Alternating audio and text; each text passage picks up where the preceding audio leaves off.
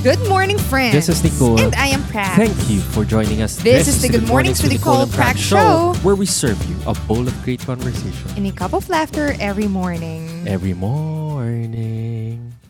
Nabulol ako. Saan? Kanina, hindi ni halata. Hindi naman. Hindi naman halata. Feeling ko pag may music, di naman nila mahalata. eh. Totoo. Parang yung nag-English ka na, sluwang kang ganon. Oo. Yung nag-jump yung Na- dila mo. Na-shrunk ka? Nag-jump yung dila mo. Oh, yung shrunk mo. Yes. Ay, kanina, galing akong, may nag-drop by lang sa coffee shop. Hmm. And may Amerikano doon. Americano? Hindi yung kape ah. yung nationality. American siya. Tapos, pumunta siya, may ka-meeting siyang Filipino, so nag-English siya lang. And then pumunta siya sa counter. Nagtagalog siya. Magkano yung tubig? Sabi niya. oh, na hindi ko pinapansin. May accent? O- Wala, Wala wala. talaga?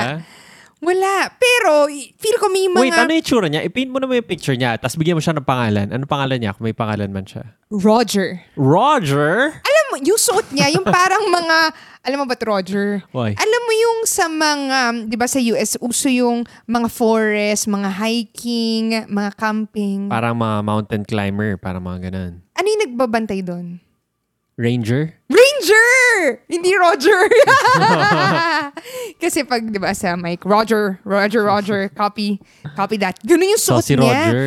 Ah, Hindi, yung suot niya, siya? naka, kaki na top, tapos may, hindi ko na nabasa, eh, basta May may, pattern. naka, wala, plain. Tapos may parang sign siya or something, tapos may pocket sa harap. Yung parang Okay. pang ranger nga. Parang Patagonia, mga ganun. Basta pang ranger. Okay. Alam niyo yung ranger. And then, ayun, nakatawa lang. Magkano yung tubig? Tapos, akala ko nung una, yung mga Korean, kasi maraming Korean dito na nagtatry mag-Tagalog. Pero hindi eh, walang ano. Tapos sabi niya, ay, ang mahal naman. sabi niya, ay, mahal naman.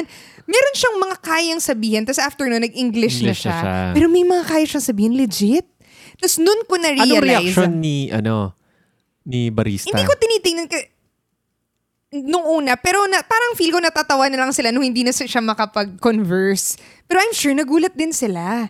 And dun ko na-realize na kanina, oh sige, so after no, nag-drop by ako sa coffee shop, pauwi na ako, drive ako. Minadaanan ako nagbebenta ng mangga. So mahal yung mangga ngayon, pero gusto ko ng mangga kasi gagawa tayo ng ah, kani salad for dinner. Mm, yum, yum. And um, sabi ko, ah, magkano yung kilo? Mhm. Yan, nagkapampangan ako. Magkano yung isang kilo? Sabi ko. And ako kasi, barok ako magkapampangan, pero nakakaintindi ako. And gusto kong matuto. As in, after nun, sinagot niya ako, 150 Kenny, 170 Keta. Tapos Tagalog na ako nag-reply kasi hindi ko na alam yung sasabihin ko na gusto ko sabihin na, ay, ang mahal naman ngayon. Ah, tapos bakit ganyan? Hindi ko na maano, mabagal nag-iisip kasi ako. Tapos nun ko na-realize, kaya sinishare ko to ngayon na, yun ngang Amerikano na yun, kaya niya mag-Tagalog. Bakit ako, Pilipino ko, ba't di ko kaya magkapampangan? Eh, taga Pampanga ko. Mm. Yun lang. So parang naisip ko, the more na kailangan ko mag-practice, kahit na nakakaya. Kunwari, yung Amerikano na yun, I'm sure Nakakaya. for him, Oo. nahihiya din siya kasi hindi naman perfect na wala talagang Accent. accent. And for him, di naman niya alam kung may accent or wala. Kasi minsan hindi mo ma-distinguish. Kahit ako, pag nagkakapampangan, eh Tagalog na nga ako. I mean, Filipino ako. So, wala lang. Gusto kong matuto magkapampangan. I think marunong ka naman. Pero Marunong meron ka. siyang gap. Parang pag kailangan ko na magkapampangan, mabagal na ako magsalita. Ang ganun mabilis ako magsalita. Pero alam mo, ano, maintindihan ko yan if iba yung sentence, pag-construct ng sentence sa ibang language. Like, kunwari, ngayon, Parehas ba yung sentence construction? wala naman pinagkaiba yun. Ah. Ginagawa mo lang siya kapampangan, pero same lang yung... yung, mga words, no? Yung mga words lang, pinapalitan mo lang.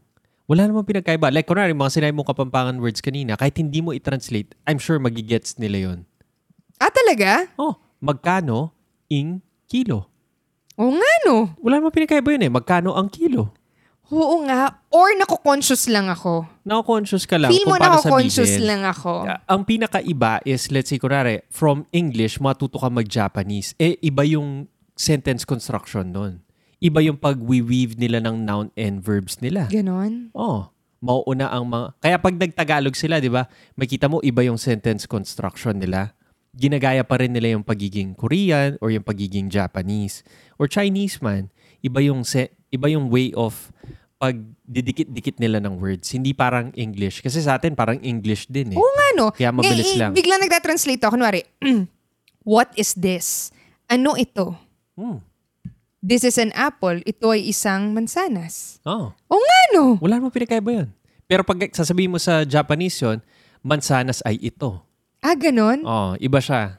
Ah. Oo. Okay, then can you help Nicole me? ay ako. Parang ganun mo ata sinasabi. Oh. Hindi siya I am So can ganito. you help me? Hindi ako sure. ah. Hindi ako nag ng Japanese. Sorry. Can you help me become better in speaking in Kapampangan? Yes. Marunong ko naman. Eh, ayaw mo lang.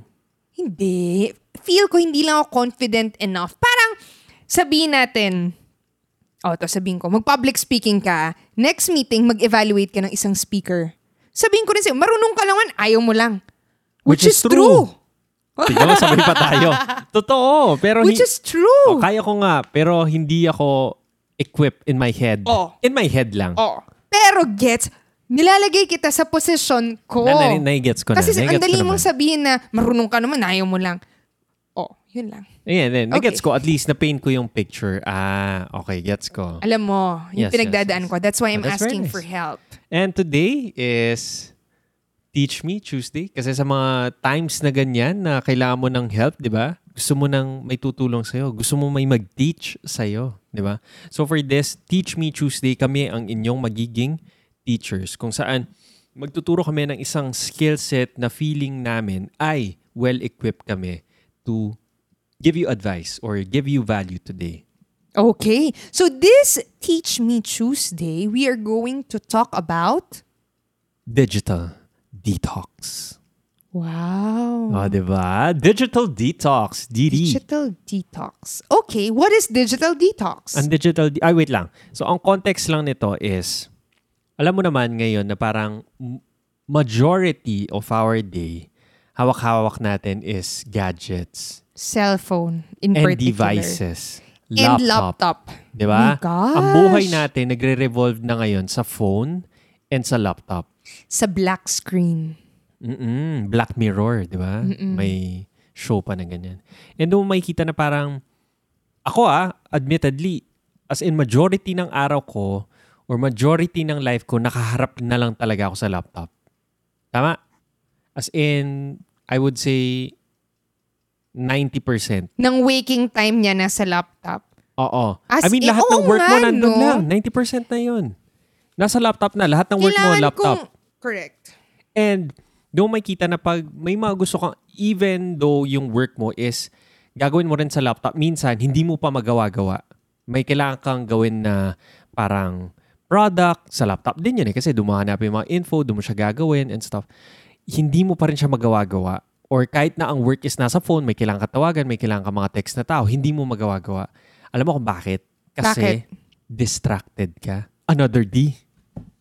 Triple D. Digital detox because you are distracted. Di ba? Digital detox dahil distracted. Ayo, oh. Di, di, di, Ang di. ganda. Di, di, So, yun yung context no na kailangan mo mag-digital detox kasi 90% din ng waking hours mo, distracted ka lang. Dahil sa mga devices na to. Totoo. Digital detox dahil distracted sa devices. Limang D na yun. Limang D. Oh, go. Ano yung lima? Triple, quadruple, ano yung five? Quintuple. Ay, hindi ko alam. Okay. I'll go. Ha, what, what, what can we recommend? Hindi, before we Hindi, hindi, recommend, wala I recommend think yung, muna. Let's say, kunwari, mga story, story, natin. no? Oo. yung mga stories. Ako, ano ba? Anong story O, ko? Oh, let's say, kunwari, ako muna. Ikaw, ikaw, Ako- mas marami ka experience dito eh. Ako hindi naman ako masyado eh. Hindi ka? Ay, ang galing Hindi, mo naman, meron akong Teo. level of distraction. But I would say, meron. Oh, tignan mo na. Ako nga inisip ko. O go. Ako, I would say, ang pinakamalaking distraction ko is social media. Tama? And pangalawa doon, ay hindi, baka mauna pa to, is YouTube. Yan, number one distraction ko yan, YouTube. So, ang, if makikita ko, let's say, especially pag magta-travel, as in minsan, hindi na ako nag-spend ng time with mga kasama ko. Nanonood lang ako or nag-Facebook lang ako. Tama? And nung, nung mapansin ko yun, parang naisip ko na parang, ay parang sinasayang ko naman yung oras ko. Nasa ibang bansa ako, nasa ibang lugar ako, and pipiliin ko pa na manood dito sa screen ko, which is the same. Magagawa ko naman to sa bahay. Tama? And doon mo makikita na parang, ah, medyo malala na to, na parang kahit na mas malakas yung mga stimuli na nakikita mo sa ibang bansa, mas ino-overpower ka pa nitong mga distractions, digital distractions mo. Kailan mo na-realize yan? I mean, anong year? Kasi ngayon, di naman... Hindi, I hindi mean, na ngayon. oo, pero, pero yun yung kailan? story. Siguro mga four years ago. Four years ago. Mga four years ago yun. Oo. Medyo hayok pa sa sa social media. Dati may time, naalala ko, ako naman sa um, chat, sa phone, di ba, WhatsApp, ganyan, Viber. May time na lagi kong titingnan pag meron ng nag-reply. Di ba, uso yung mga groups? Ay, kahit ako ngayon. Sakit ko pa rin yan. Ayan, pag kami nag-reply na parang gusto mo agad i-check anong sinasabi. Tsaka maging part ng conversation, may sagot ka rin. Oo, may sagot ka rin and curious ka, ano nang pinag-uusapan nila? Gusto mo updated? Yung mga chat, tas basta ngayon yan sa Facebook, Viber, WhatsApp, uso yan. May time na even sa work, nahuli ko yung sarili ko, may ka-meeting ka lang, naglalakad ka na lang, ay wait, wait, tapos titingnan mo pa. Tapos pagdating mo doon, tapos nun mo ibababa. Parang wala kang time na nag-isip, ano ba yung meeting na yun? Kasi nandun ka sa phone mo. Glued ka sa phone mo. Oo, dun sa conversation. Parang nandun ka nga physically, pero yung mind mo, hindi siya present. Yan ang sinasabi, di ba? Sa mga movies, kahit na yung mga old movies na wala pang mga phone, sabi, yung dinedepict na pag nasa classroom yung isang bata, tas nag, yung utak niya wala sa room. Nagde-daydream siya. Nagde-daydream siya. Pero ito na, parang ganun eh. Kasi physically nandun ka, pero yung utak mo wala. Which is the same feel ko. Ngayon lang, mas, nagmama, mas madali siya kasi hindi ka nabobore, quote and quote, pero sobrang daming stimulus na pumapasok sa, sa utak mo na mas gusto, na, na nahuhook ka dun. Kasi yun dun sa feel ko, kunwari, tingin ko ah, pag nasa, dati wala naman devices, nakikinig ka, nabobore ka lang, ah, ayoko makinig, tapos mag-daydream ka. Ngayon, naghihintay ka, tapos instead na mabore ka pa, hindi ka man pupunta sa mabobore kang point eh. Meron na tayong tendency na, oops, habang naghihintay ako ng kamiting ko, kunin ko na yung phone ko, check, check, check, check, or kunin ko na yung laptop ko, or kuha na ako ng Kindle, magbabasa na ako. Hindi ka man naabot sa, wala naman akong ginagawa eh. Parang, alam mong, ay, wala naman akong gagawin, sige, magbasa na lang ako. So, hindi ka na nabore, wala na yung chance na mabore ka at mag-daydream. Pero nandun ka agad sa, eto na yung ginagawa ko dahil mabobore ako, alam ko.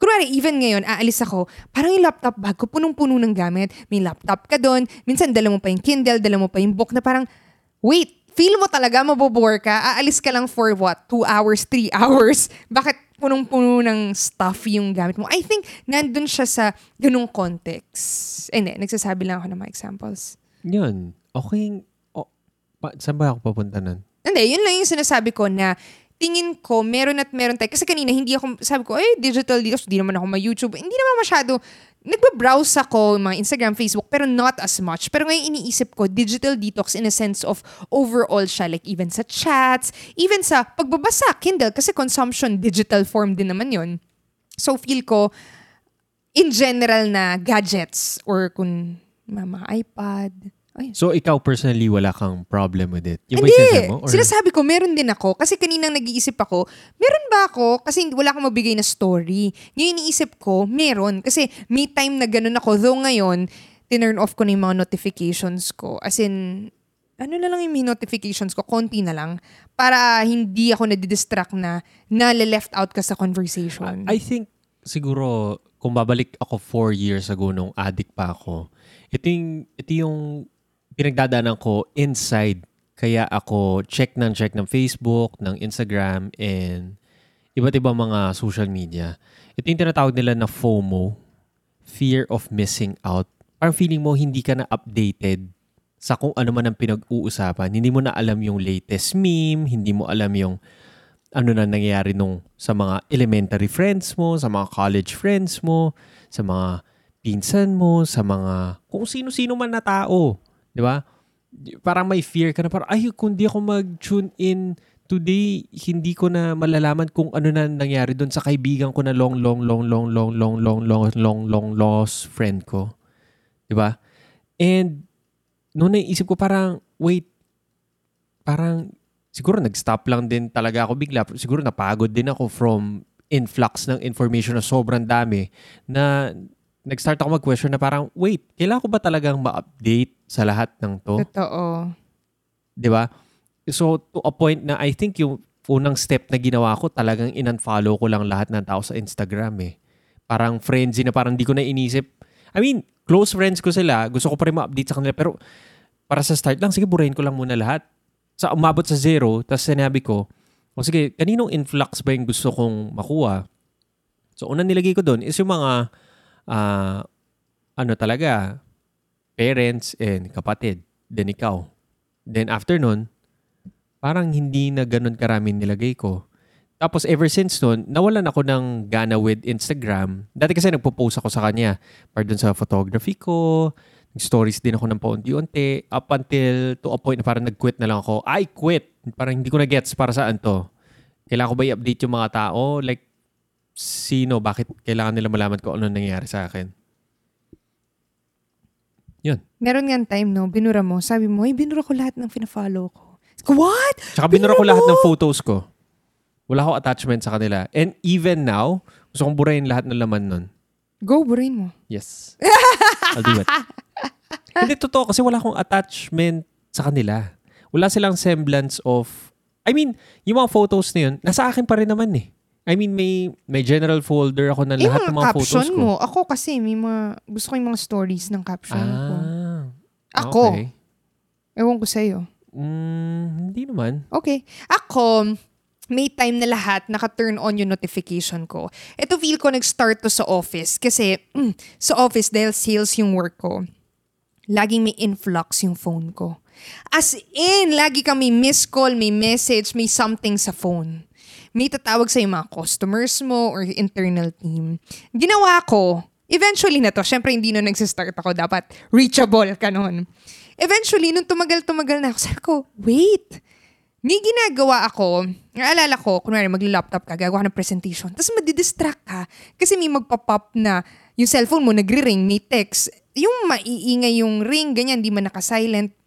Tapos minsan sa messenger, meron kasing parang internal messenger sa laptop. Tapos biglang may magpa-pop, madidistract ako. So ang ginawa ko, naalala ko, one, hindi ako magla-login or magi invisible ako sa chat.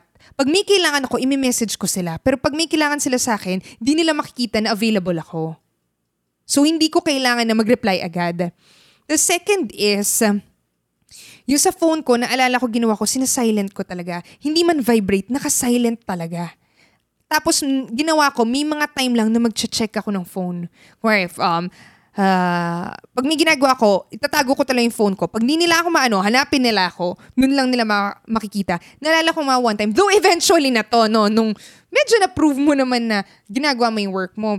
May one time nga, nirereklamo nga ako eh ng customer ko na hindi daw ako ma-reach and stuff. Na parang ako, ah, okay lang, babalikan ko naman sila. Kasi minsan, nagigets ko, important yung agad-agad marireach ka. But at the same time, what is an hour or two hours na madedelay ka lang ng konti?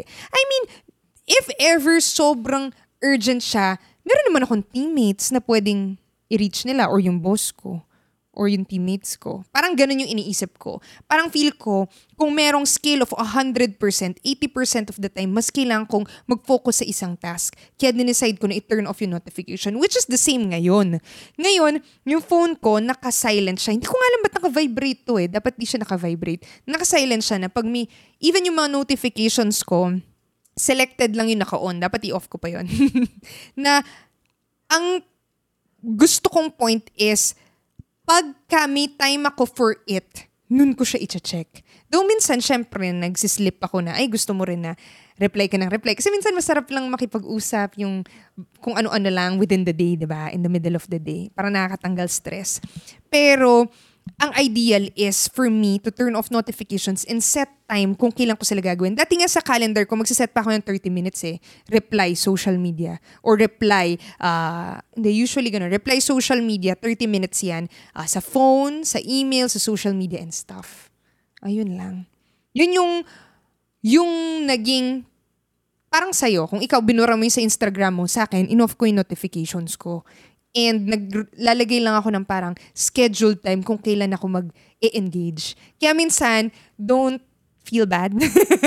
Maraming mga mag-message sa akin, minsan Viber or stuff, hindi ako nakaka-reply agad. Minsan the day after na, kahit mag-reply ako ngayon, tapos hindi ko na siya makikita. Kung nag-exit na ako, magre-reply yung kausap ko, the next day na yon Simply because of that. Parang, ni-exercise ko yung digital detox. Kasi means, uh, y- yun yung parang feel ko, nahati yung attention ko. Yun nga yung sinasabi natin na parang nandun ka physically, pero wala naman yung utak mo, nasa somewhere else. And gusto kong... Nasa somewhere else? Somewhere else Layo siya. nun. And parang gusto kong i-cultivate yung medyo nasa present moment tayo.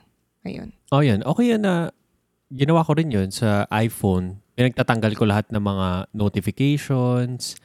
Tapos may may mode pa yung do not disturb. Ay, oo, ikaw yun. Diba? Ikaw nagturo sa akin nun. Oo, mag do not disturb Oh ka. my. Hindi yun magva-vibrate. Wala rin makakatawag sa'yo kahit sino. Unless i-favorite mo sila, which is yung family. Oo. Naka-favorite yung family. So kung family ang tatawag, papasok. Totoo. Pero everyone else, hindi. Mm, Walang papasok. Ako, hindi ko magawa yun naman dati. I mean, papasok siya, hindi ko lang makikita. Kasi sa work, alam, ba't di ka naman ma-reach? Pero ikaw kasi, wala eh, boss eh. Hindi, hindi ako boss. hindi ako boss, hindi ako boss. Pero, I mean, kung gano'n naman, magte-text naman ako eh. Oo. Kung makita ko agad. Pero usually nga, ibababa mo siya and ayaw mo mag-vibrate. Kasi pag nag-vibrate yon kahit hindi mo nakikita, parang na may parang may hormone na nasa utak mo, parang gusto niyan tignan talaga eh. May na-feel niya. study na nagsasabi na ang phone, kahit na, kunwari, naka-silent yan, wala notification, pero nakikita mo siya on your side, kunwari yan, distracted ka na. Basta sa US study siya eh, na part of your brain, distracted na siya. Kaya ang ginagawa ko after, which is true, ang ginawa ko after nun, dati nakikinig ako ng music sa phone, ngayon sa laptop na. Or kunwari, uh, makikinig man ako sa phone, itatago ko siya sa bag. Parang cable na lang makikita mo. Kasi totoo eh, feel ko, pag nakita mo siya, meron na siya, cue na siya, di ba, dun sa building habits. Pag nakita mo siya, merong cue agad na, ah, communication, ah, social media, ah, something na, i-distract mo sa kung nanonood ka man sa phone mo. So, ayun, speaking of, if gusto nyo mas maging productive or yung attention nyo mas mo focus, tago nyo yung mga phone nyo. Hindi enough na naka-silent siya. Dapat out of sight siya. So doon makikita na parang, let's say kung magtatanong, bakit ko kailangan burahin yung social media or YouTube ko or ganito, I think magsistem siya from a personal reason. Like for me, gusto ko makahanap ng oras. Actually. Gusto ko makahanap ng oras, makahanap ng attention, and makahanap ng energy within the day. Kasi most of the time, after ng, let's say, paghihiga ka na, ang dami, po, ang dami mo pang gustong gawin. Kasi feeling mo na, na short change ka sa araw mo. Parang feeling mo, ay matutulog na nga ako, wala pa ako nagagawa. Tapos doon mo pala may isip na, ah yan, oh, finally, gagawin ko na yung mga gusto kong gawin. Gagawa ko ng video, gagawa ka ng script. Ah, finally, hanapin mo na yung supplier na gusto mong hanapin. Bibil mo na yung business mo. Pero nakapagtaka, bakit natin yung ginagawa sa dulo? Na, kung nasa same camp ka na at the end of the day, hinahanap mo yung oras mo, hinahanap mo bakit wala ka nagawa, I'm sure malaking part nun is yung yung nagiging distracted ka within the day. Tama? Apart from, let's say, kunwari, may clear-cut goals ka na kung ano mga gagawin mo, ang susunod na step na is madalas, nasira yung oras mo or yung attention mo from all the stimulus na hindi mo naman kailangan na kuha within the day. True. Magandang, magandang malaman din. Kasi feel ko hindi naman din lahat amenable dun. Kunwari, ako, ginawa ko yon because of a personal reason, which is same sa'yo. Na ganun. Ako, ang reason ko naman, hindi ko lang talaga, hindi lang talaga ako makafocus sa ginagawa ko, sa task at hand. Kasi parang yung mind mo, nakakatch, kunwari, may ginagawa akong presentation that time, instead na makafocus ako doon, makikita mo bigla, ay may notification, ay may nag-email, ay may ganyan. Parang na, nag-grab yung attention mo. So, maganda nga yung nabasa kong book, yung Deep Work. Sinasabi niya, blocks of time. Para maging productive ka within the day, hindi lang enough na may time ka. Pero nandun pa rin yung attention mo, yung deep work. So, kunwari, uh, sa umaga, let's say meron kang one hour or two hours, pag gagawin mo yung important work dun sa time na yun, dapat hindi ka distracted. Kasi pwede namang sabihin, ay oo, nag-work ako from uh, 10 to 12 kanina, gumagawa ang presentation, pero distracted ka naman. Meaning, may kausap ka on the side, naka-on yung email mo, nakita mo, nagre-reply ka, tapos gumagawa ka ng presentation on the side, may switching cost yun eh. Parang instead of being 100% focused dun sa pagpapresent lang, yung mind mo, sabi nga natin, uh, physically present ka man, yung mind mo, nag-wander to different places. So ako, nanggaling siya doon. Kaya naghahanap ako ng way, paano ba ako magdi-digital detox? Parang yung influx of information, paano ko ima-manage? Ayun. Ano pa yung mga ibang tips natin for them to, let's say, kung hinahanap nga talaga nila na uh, kailangan ko na ng detox from digital stimulation? Sa akin, yung mga shinare ko would be, first is turning off yung notifications. As in, lahat ng notifications if okay lang, eh, depende sa work nyo, pero feel ko lagi at laging may reason na hindi pwede. Pero ako, I'd encourage na i-turn off yung mga notifications and mag-set ng time kailan nyo i-check yun. So for example, i-check mo yun 30 minutes in the morning, 30 minutes before lunch, or tapos uh, 30 minutes um, midday, or 30 minutes before ka mag, ma, umalis. Parang 3 or 4 times in the day, mag-check ka. Parang yun yung uh, 30 minutes na chunk of time it's either mag email ka, magte-text, or tatawagan mo para matapos na. Parang ganun. Yun yung tip ko. Uh, notifications and um, setting chunks of time kung kailan ka mag-check. And then yung isa naman is, um, ano may sasabihin ko? Notifications and yun. Yung isa is, ah, as much as possible, kung hindi mo kailangan yung phone mo and meron kang kailangan gawing work, itago mo siya. As in, out of sight. Yan. Out of sight, out of mind. Oo, out of sight, out of mind. Kasi may cue yan eh. May, merong nakaakibat na cue pag nakita mo yung phone mo. So, itago mo siya para makapag-focus ka. Ako yun. Ikaw? Ako naman is burahin mo talaga yung mga apps sa phone mo. Kasi doon mo makikita na pag wala na yung mga apps, hindi ka naman pala nag-crave. For a few days, nung binura ko sila, parang hinahanap ko sila. Ano yung mga binura mo? Instagram, Facebook, YouTube, tapos recently, tinanggal ko na rin yung browser ko. So, hindi na ako pwede mag-browse ng kung ano man. Pag inalis mo na yung mga apps na yon, doon makikita na hindi mo naman pala talaga sila kinikrave. Siguro a few days, one to two days, parang hinahanap mo sila, magsuscroll ka doon sa mga dating lugar nila, tapos pumipindot ka. Pumipindot ka pero wala naman siya doon. Okay?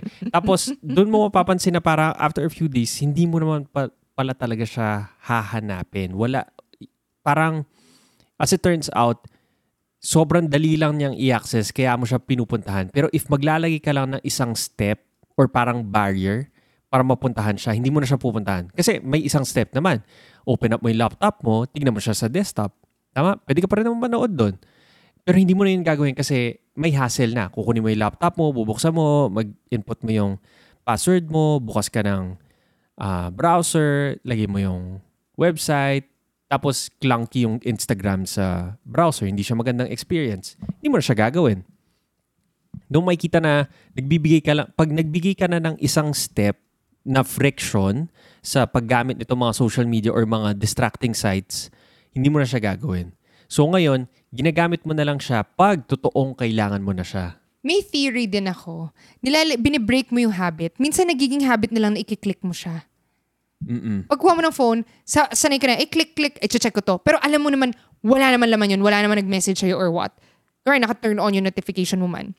Pero, i-click mo lang siya kasi feel mo merong something. Pero alam mo, wala naman. Feel ko kasi naging habit siya. And pag nag-introduce ka ng, ng isang step na kailangan mo pa i-take to get to that uh, social media platform, parang wala na. Parang, ay, mag-iisip ka na. Natatanggal yung habit.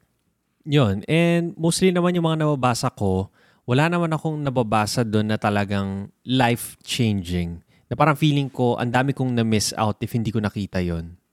What do you mean?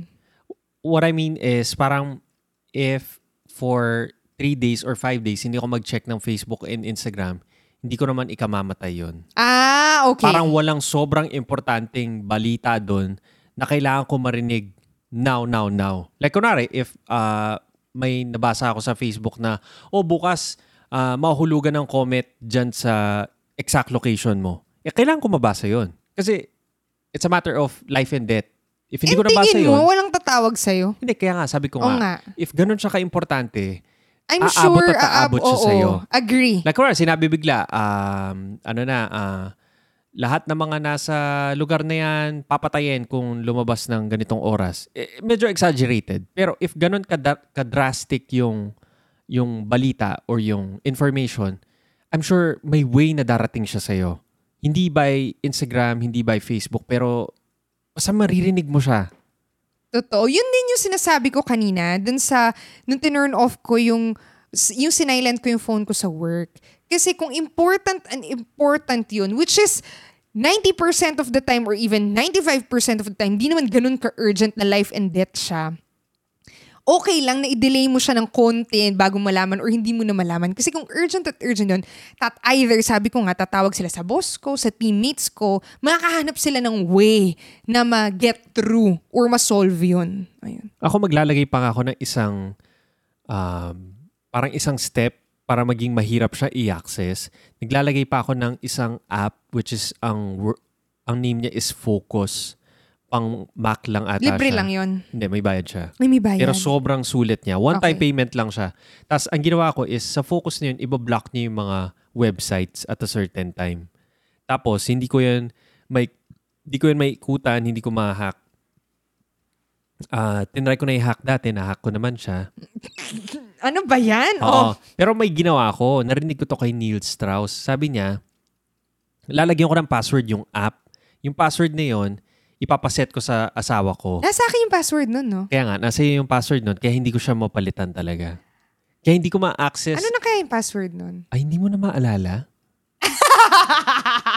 Secret. Oh, go. As in, so for the rest of the life ng MacBook na yon, hindi ako makaka-access ng Instagram, ng YouTube, sa lahat ng mga distracting websites, hindi ko ma-access. Forever or certain time lang? Ah, nilagyan ko lang siya ng one minute window. Ha? 8.59 a.m. magbubukas lahat ng mga websites. At 9 a.m. magsasara na sila. Paggabi, bawal din. Wala lang. O, yun lang yung window na yun. Yung one minute So, na yun. paano ka nag-YouTube? Hindi ako pwede mag-YouTube doon. Hindi ka na nag-YouTube, no? Hindi ako makaka-YouTube doon. Ang gagawin ko, ka na. mag-YouTube ako sa phone ko. Pero kailangan ko i-install yung app. Pero wala kang browser. Hindi, pwede mo i-install yung app. Pero isang friction na naman ulit yun. Ah. Mag-install ka ng app. Okay. So, yun.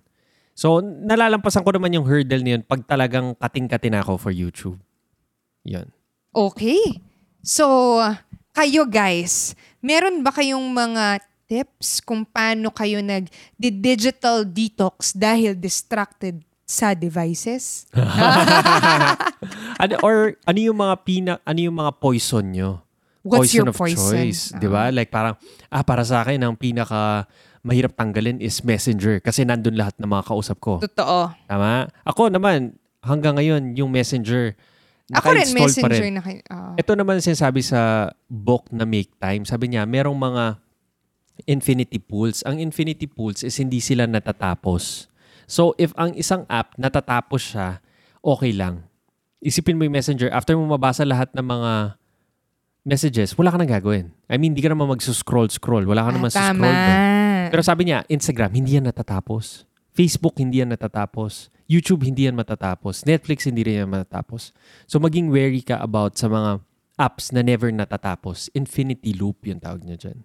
Okay. So share us. Ano yung poison of choice nyo na lagi kayo nadidistract? And uh, maybe a tip on how you do your own digital detox. O, di ba? Alright? Thank you so much guys for listening this beautiful Tuesday morning. And see you again on the next episode. Tomorrow. Bye!